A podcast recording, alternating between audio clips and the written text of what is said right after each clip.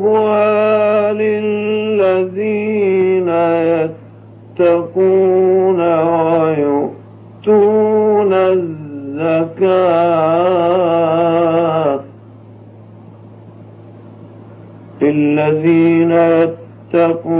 ويؤتون الزكاة والذين هم بآياتنا